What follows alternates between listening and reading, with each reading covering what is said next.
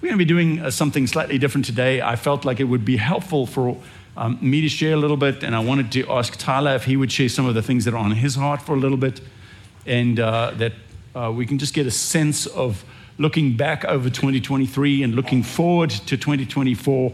What were some of the reflections of our hearts? So we called the sermon Reflections and Resolutions. Um, reflections and resolutions about 2023 and 2024 when I um, was thinking about, there was a story that's been on my heart about Moses uh, uh, who comes to a place, it, and they later named it Mara and Meribah. Uh, the, play, the name means strife or contention or, or, or, or bickering.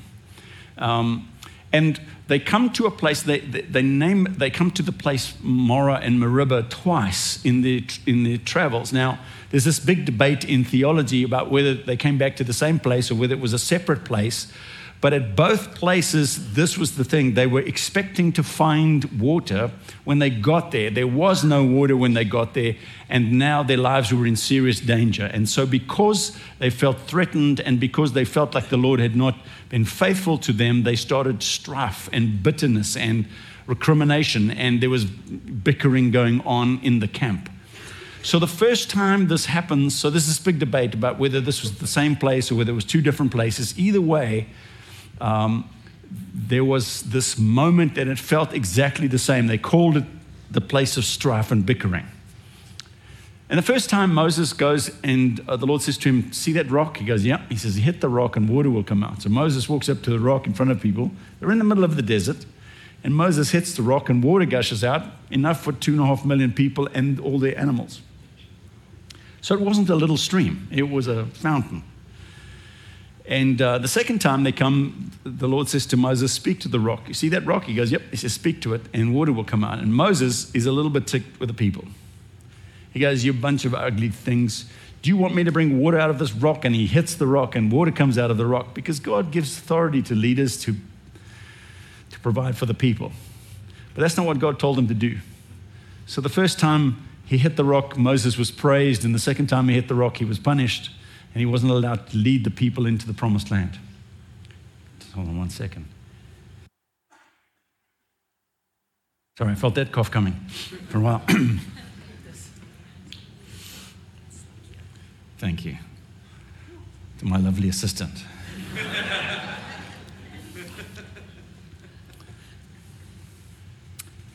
um,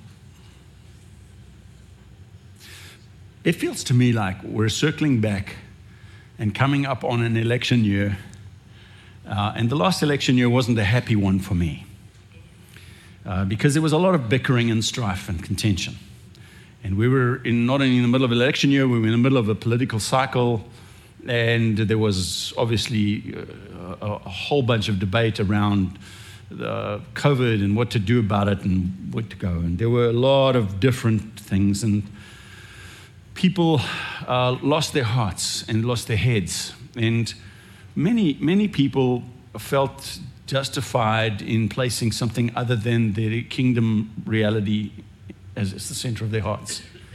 The church lost people, and across the US, the, the stats are about 5% of people were lost to the church.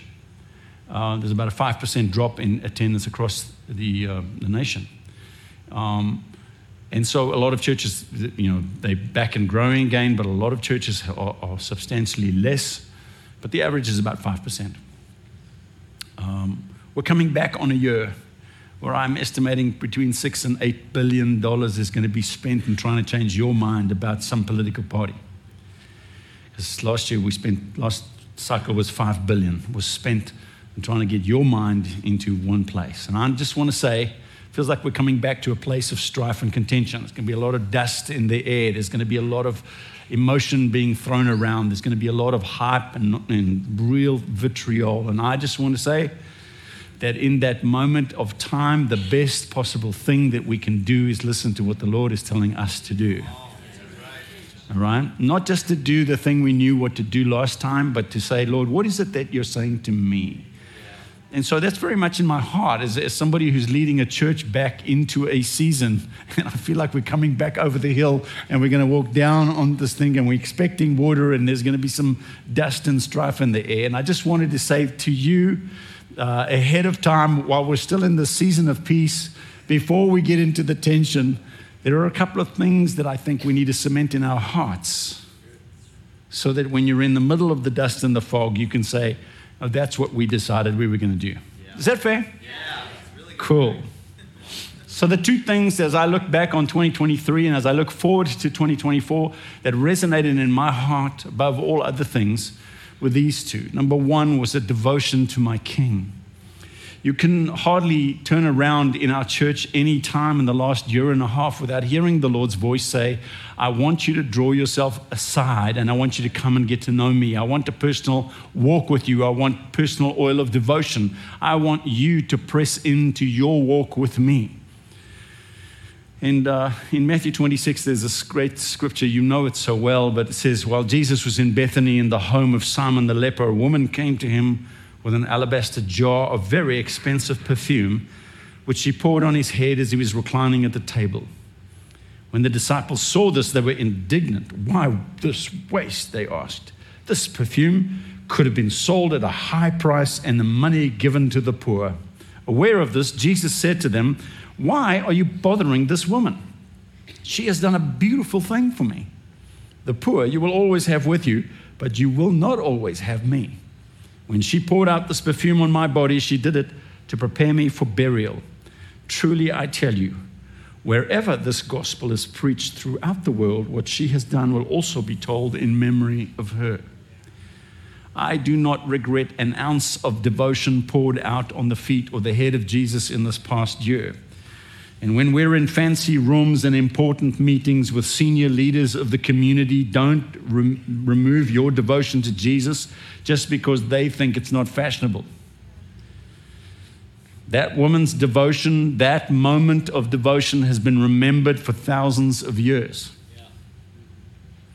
Those moments of devotion are precious to Jesus.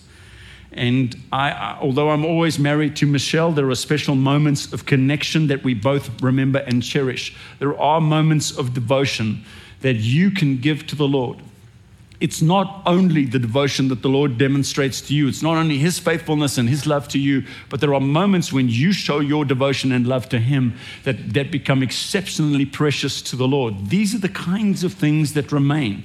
And when I thought back on 2023, I remembered those moments of devotion that were heartfelt, that I meant with all my heart, and I don't regret a single one. And I don't care who was in the room, because He was the most important. In our moments of devotion in worship and in giving and in obedience, sometimes with courage, those open displays of real emotion, those are precious. And I promise you, will go on beyond the year that they're invested in. They become eternal. What this woman did, Jesus said, as long as this gospel is preached, what she just did will be remembered. That there that's what the Lord said to Cornelius. Your devotion, that those moments, that wholehearted. It's what Job said. Lord, remember me in this. There are moments of devotion when your heart turns to the Lord, and they oftentimes secret, and, and they done like, Lord, this is you. This is my heart for you. Every single one of those is captured by the Lord, and there's not a one that I regret. Not a one. Although some people in some of the rooms I've been in said, well, that's a little excessive. Why I wasn't indignant indignant. Why could he not shown a little more decorum? We could have made more sense out of this if we'd have sold it and given it to the poor. Don't ever, don't ever feel embarrassed for your devotion to the Lord. And take some time in 2024 to increase it. The second thing I just want to say for me was a love for his people. When I look back on 2023, the moments that stand out for me, the moments that are deepest in my heart and most precious to me, are the moments when I saw God's people love one another in practical ways. That for me made the year. It's not that the year didn't have its own fair share of challenges and pressures. Every single year is going to have that. You know, there's going to be joys and struggles and hardships and beauties in every year. But the thing that stood out for me was when, when people who were, who were in pain and somebody drew near and shared that with them and shared the moment and prayed with them and gave and loved and encouraged and prophesied. And I, I think for me, those are the favorite things of the year. John 13, 35, when we started in February of this year, we started a series, We're Better Together. And the, the, the, foundation of that series was, By this everybody will know that you are my disciples, John 13, if you love one another. This is the way we're going to decide where the real church is. Who are the real believers in the Lord Jesus Christ in 2024? I'll point them out to you. It's the believers who love one another deeply. That's the church. Oh, I, I think it's the people who have this theology. No, do they love one another? That's the church. And in the middle of the, the, the acrimony of a political season, uh, who the church, because they vote this way or that, no, I'll show you who the church is. The people who love one another. This was the marker that Jesus set for the recognition of true discipleship. When they asked Jesus what was the greatest commandment, he said, The greatest commandment is this love God with your whole heart and love your neighbor just like you love yourself. And when Jesus said, I'm going to give you a new commandment on top of those two love God with all your heart, love your neighbor as yourself, he said, I'm giving you a new commandment. You must love one another like I've loved you, sacrificially. Love is the standard that Jesus calls us to and the metric of the measurement of his kingdom. In 1 Peter, Peter picks up the same refrain. He says, Now that you've purified yourselves by obeying the truth, so that you have a sincere love for one another. Well, I, I, you know, Greg, I just feel like it's important that we have good theology. Here's good theology. Yeah, right. Peter said, now that you've purified yourselves by obeying the truth, so that you have a sincere love for one another. There's some people who have no love in their heart, but they think their theology is perfect. How far can you miss it? it's not getting in there.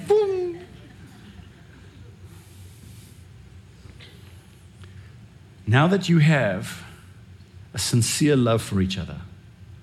Love one another deeply from the heart.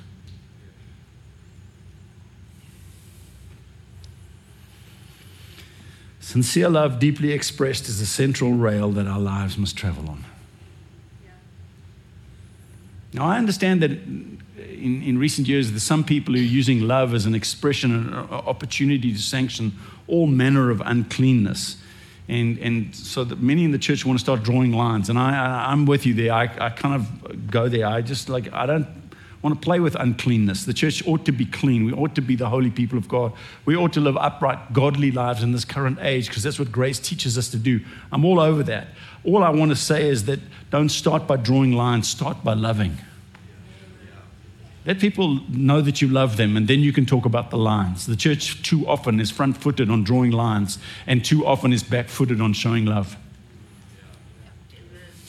Okay, I'll move on. Are you guys not so happy about that? 1 John 3. If anyone has material possessions and sees a brother or sister in need and has no pity on them, how can the love of God be in that person?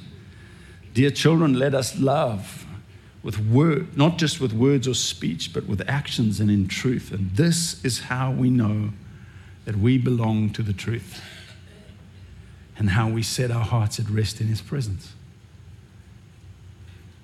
Greg, I've got great theology. This is how you know you belong to the truth. You love people, and you love them with action, and you look after them, and you care for them, and you bear with one another and you encourage one another and you love one another and you bless one another and you strengthen one another and you feed one another and you greet one another. You care for one another.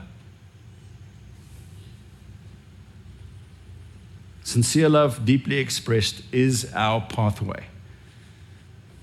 And I just want to say the sweetest memories for 2023 with the deep love of God's people towards one another, despite the trials and the pressures. Last scripture, Galatians 5. For in Christ Jesus, Paul says, neither circumcision nor uncircumcision has any value. The only thing that counts is faith expressing itself through love. I've got great faith. Express it through love. That's the only thing that counts, Paul said. If you have the faith that can move mountains but have not love, that's not impressive. It's not our theological position, it's not our circumcision or not, it's our faith expressing through love. I'm going into this new year settled on these two things. I made up my mind. I'm going to be stirring up my devotion for my King and I'm going to be stirring up my love for God's people. And I'm going to be settled in those two. Because if I can stir up my devotion for my King and be unashamedly passionate about Him and my walk with Him, and I can love God's people around me in practical, real ways, and it doesn't matter what comes. Because I have an absolute and confident expectation of good for 2024. I absolutely believe we're going to step up. I absolutely believe with all my heart God's going to take us into a new place. And I think we're going to see profound things in this year, just as we saw profound things in 2023. I'm going to invite Tyler to come up and take over.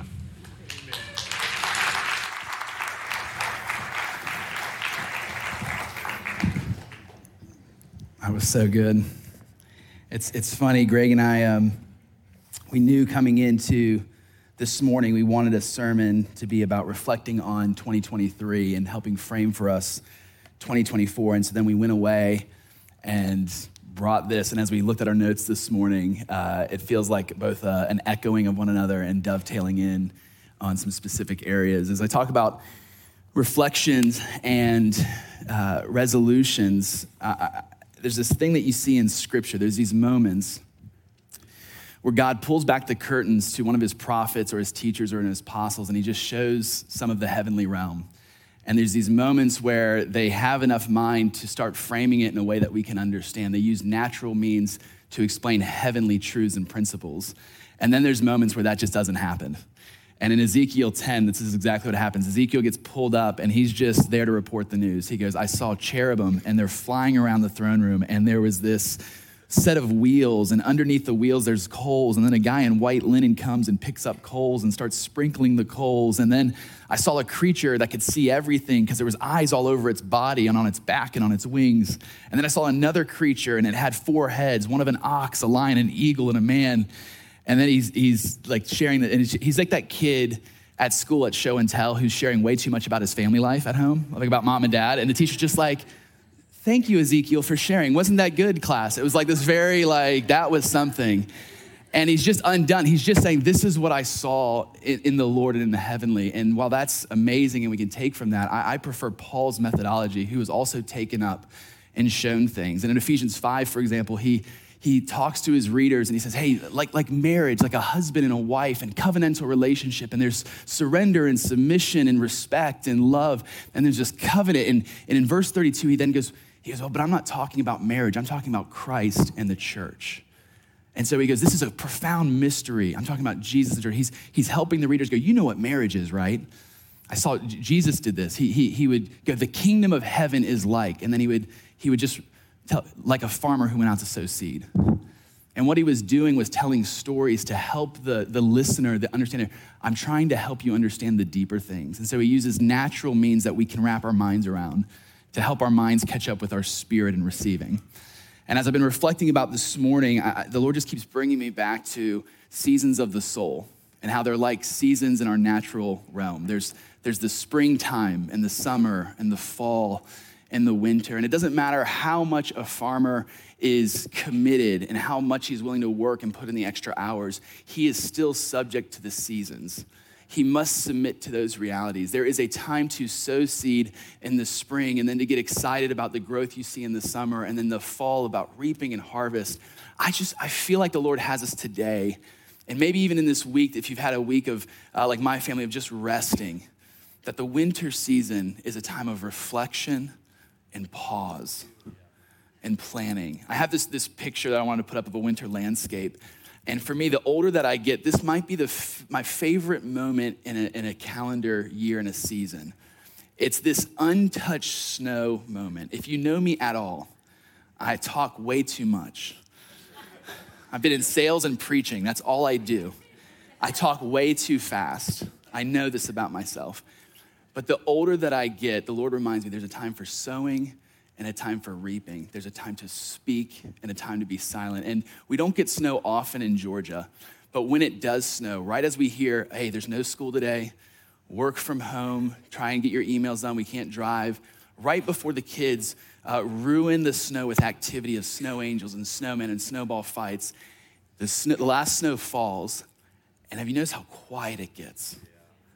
I love that feeling. And I feel like from a, if, if like looking outside in a window and seeing that calm, unbroken snow, I feel like the Lord's going, look inside the window of your heart right now in this moment. Today, Testimony Sunday is about pause, reflect, consider what I have done for you, consider the words that I've instructed you in before you step into the excitement of a new year. When I when I think about what we've covered this year, as we go back, and, and we need that reminding because it's like I can't even remember what was happening in January. Oh yeah, I had a baby with my wife. It's like I was like I was like, how old is Natalie? She's like, she was born this year, Tyler. And I was like, oh okay, wow, that happened. February we had a series, as Greg mentioned, Better Together, and I was preaching part two of that series, and I felt like I had a prophetic word that I thought was I felt it was bigger than just for my household or even for the church. I felt it was like the Lord saying, hey, this is what's going to happen in the nation in this season. And I want you as a people to be prepared for it. I saw this picture of two faucets, and on one faucet was inscribed power, on the other was inscribed pressure. And I felt like I saw the Lord's hand turn those faucets up so that both of them were pouring out and the waters were mixing together.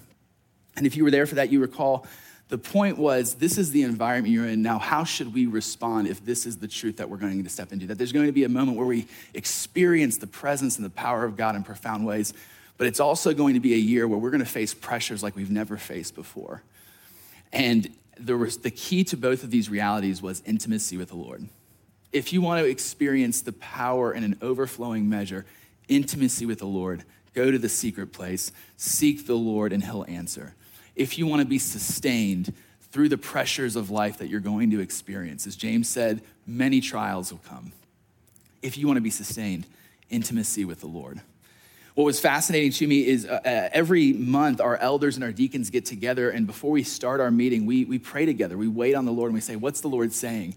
Every single meeting, we have the minutes scribed out. Every single meeting, three to four elders going, I just feel like the Lord's saying, Devotion to the Lord, devotion to the Lord, intimacy with the Lord, go to the secret place, centralize Jesus, make him the focus to the people over and over and over again. We invited five elders to share outside of our staff pastors here. So, Greg, Michelle, uh, myself, Tom, Armando, outside of us preaching, where we shared about the intimacy with the Lord, we asked our elders, hey, share what's on your heart. That was the prompt. We said, if, if you can preach on this date, what's the Lord saying to you? And each one of them came back and, in their own words, pushed towards this intimacy with the Lord. Ken Deploy, he talked about running your race, and his big takeaway was, and the key to running a race well is fix your eyes on Jesus.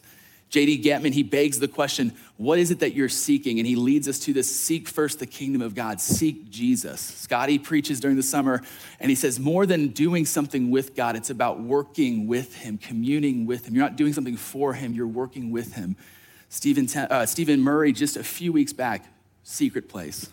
Jenny closes out single hearted devotion to Jesus. What's the Lord saying to us this year? I believe He's clear on the message Come to me if you are weary and heavy laden. Find rest in me, find intimacy with me. So, as the backdrop of my reflection points, I have three reflections and just a single resolution. That's all I have for us. In the backdrop of all of what the Lord has been saying, and what we have bore witness to in terms of the testimonies, which I'll close out. We're gonna, we're gonna see just more of the testimonies of what have happened this year in our community. In light of all of that, what should we be reflecting on in this winter moment of pause? I think it's already been said, and my first one was I've been reflecting on the secret place.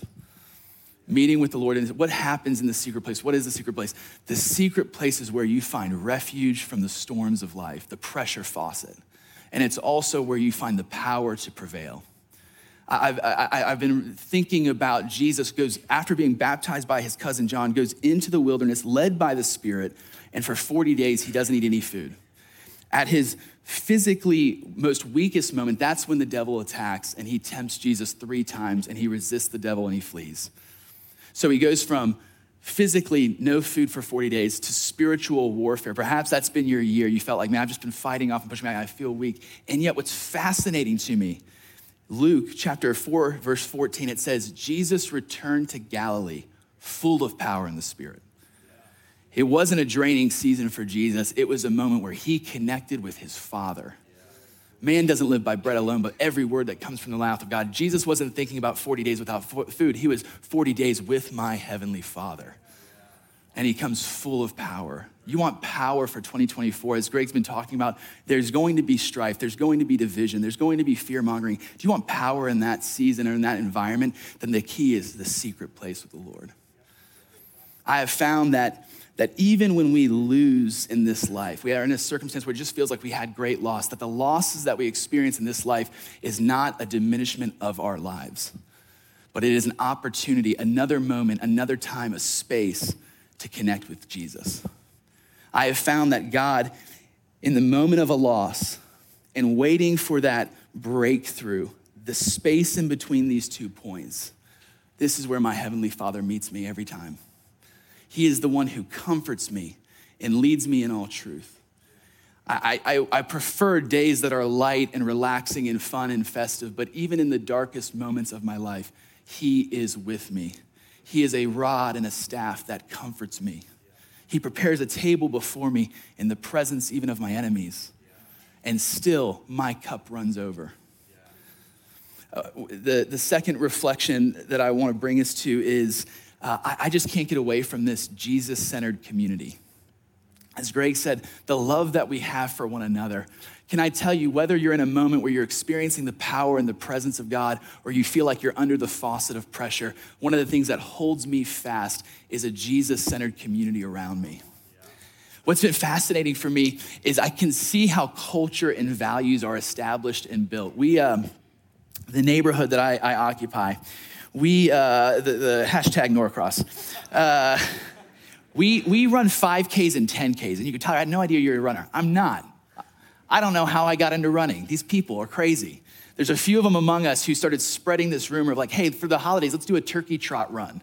Let's do a Christmas run. And as we're running, we're like, how did we become runners? And it's like, people just like, isn't this great? And we're like, I don't know why I'm doing this. There's a value system, and they've sucked us into it. What I have found is that when it comes to a Jesus centered community, there's a value when Jesus is at the center of the community. You know what it does? It generates a hunger and a thirst to see his power and experience his presence. So, you know what's been happening in Norcross? We've been experiencing his power and presence. Why? Because it's become a Jesus centered community. It's a driving value. And I believe that the Lord is calling us, Northlands, let's be a Jesus centered people. The other thing that a Jesus centered community does, as I said, is a refuge in the storm. It holds us fast. When we do feel the pressures of life, it keeps reminding us, lifting our heads, reminding us, hey, let's not be in strife. Hey, let's remember once again, God will provide the water in the desert. Once again, God is going to overcome, God will prevail.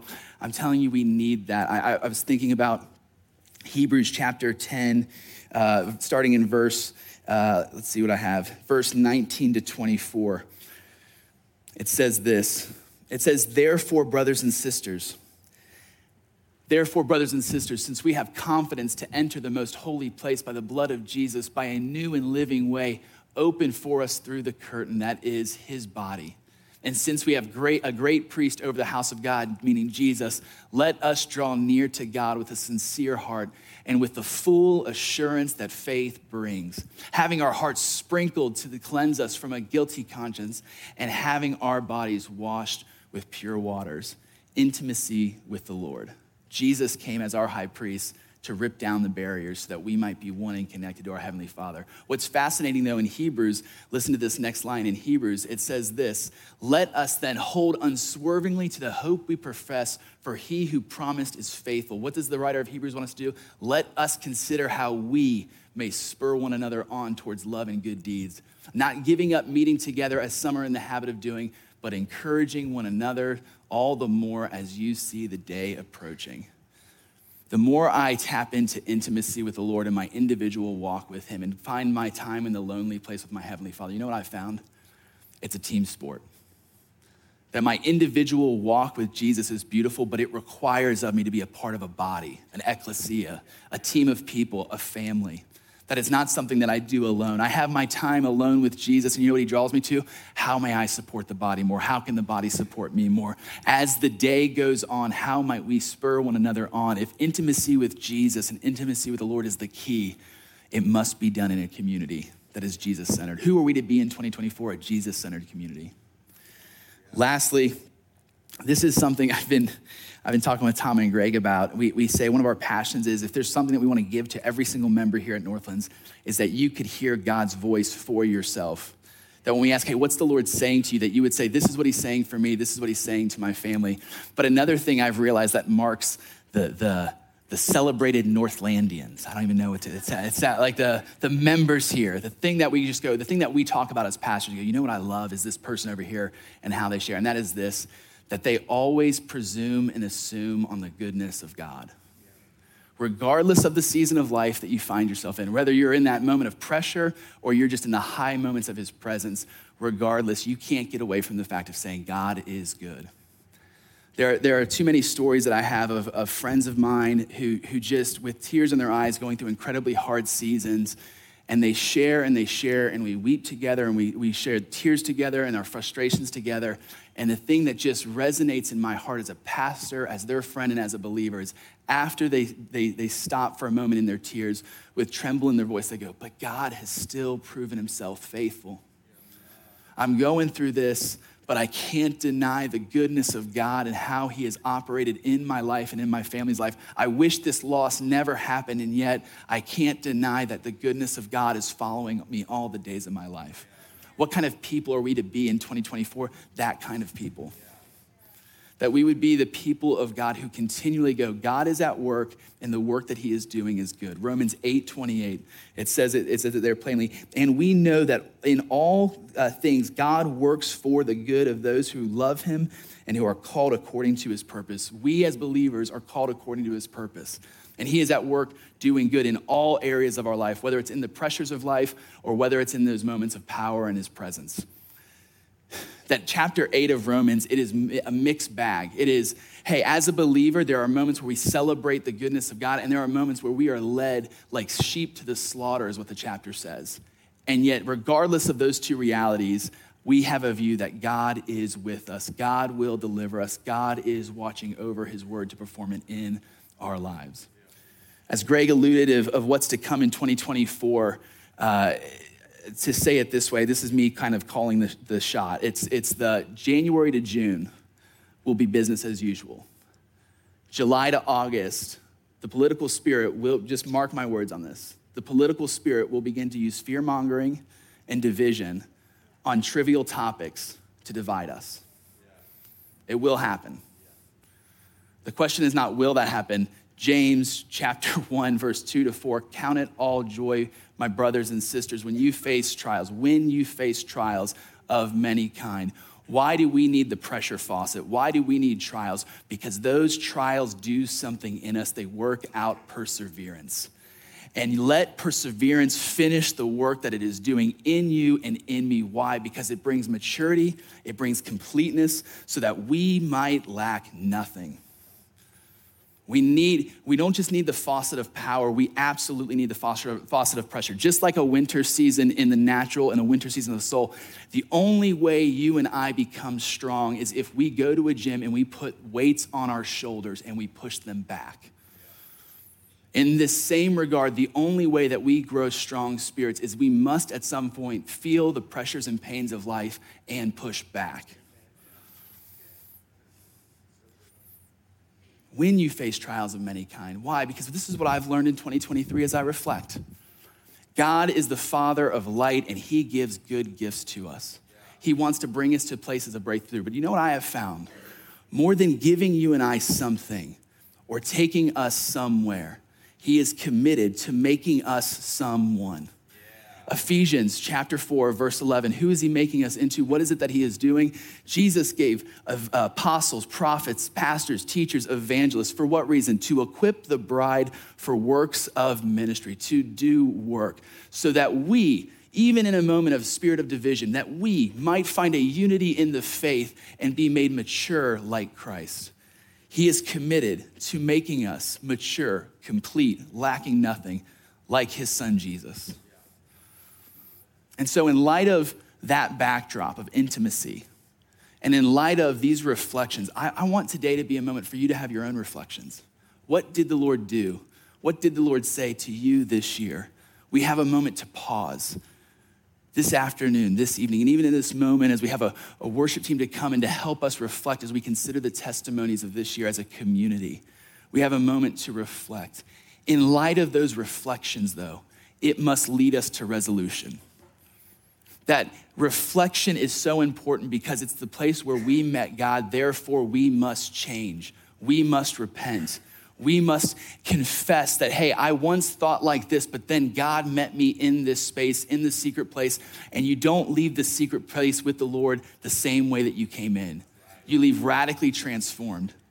Let us be the people that go, we've experienced God in this year and in this moment. Therefore, we must resolve. We must take a new mind. We must act different in 2024. We are not the same people of January 2023 as we enter into the new year. We have been transformed by the Spirit of the living God, the same Spirit that raised Christ from the dead, living in you and me at work, completing us and making us new.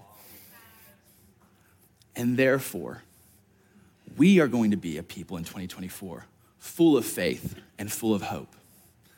Faith is not a blind leap into an abyss of nothing. Faith is not this denial of the facts of the realities of our life. Faith is very simple. It is just somebody who has an accurate account of God's faithfulness from our past. That's it.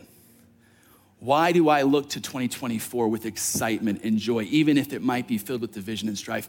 Because I am not focused on the day, I am focused on the Lord of the day. I know who meets me in 2024. Why? Because I have an accurate view of what he has done for me in my past. If you want to be a faith filled person for your new year and in 2024, it requires you to testify of an accurate account of who God has been for you in 2023. I know we have experienced loss. I know we have experienced pain, and yet I know we are not crushed. We are not diminished. We are not destroyed because our God goes ahead of us and He provides for us and He watches over us. Let us be a peculiar people when it seems dark and all hope is lost in the world, that we would be the kind of sons and daughter, that creation that the culture yearns to be revealed. Because when we step in, we don't add to the problem, we bring resolve and solution. Psalm 27, 13 to 14.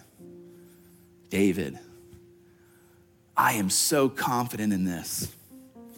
I will see the goodness of God in the land of the living.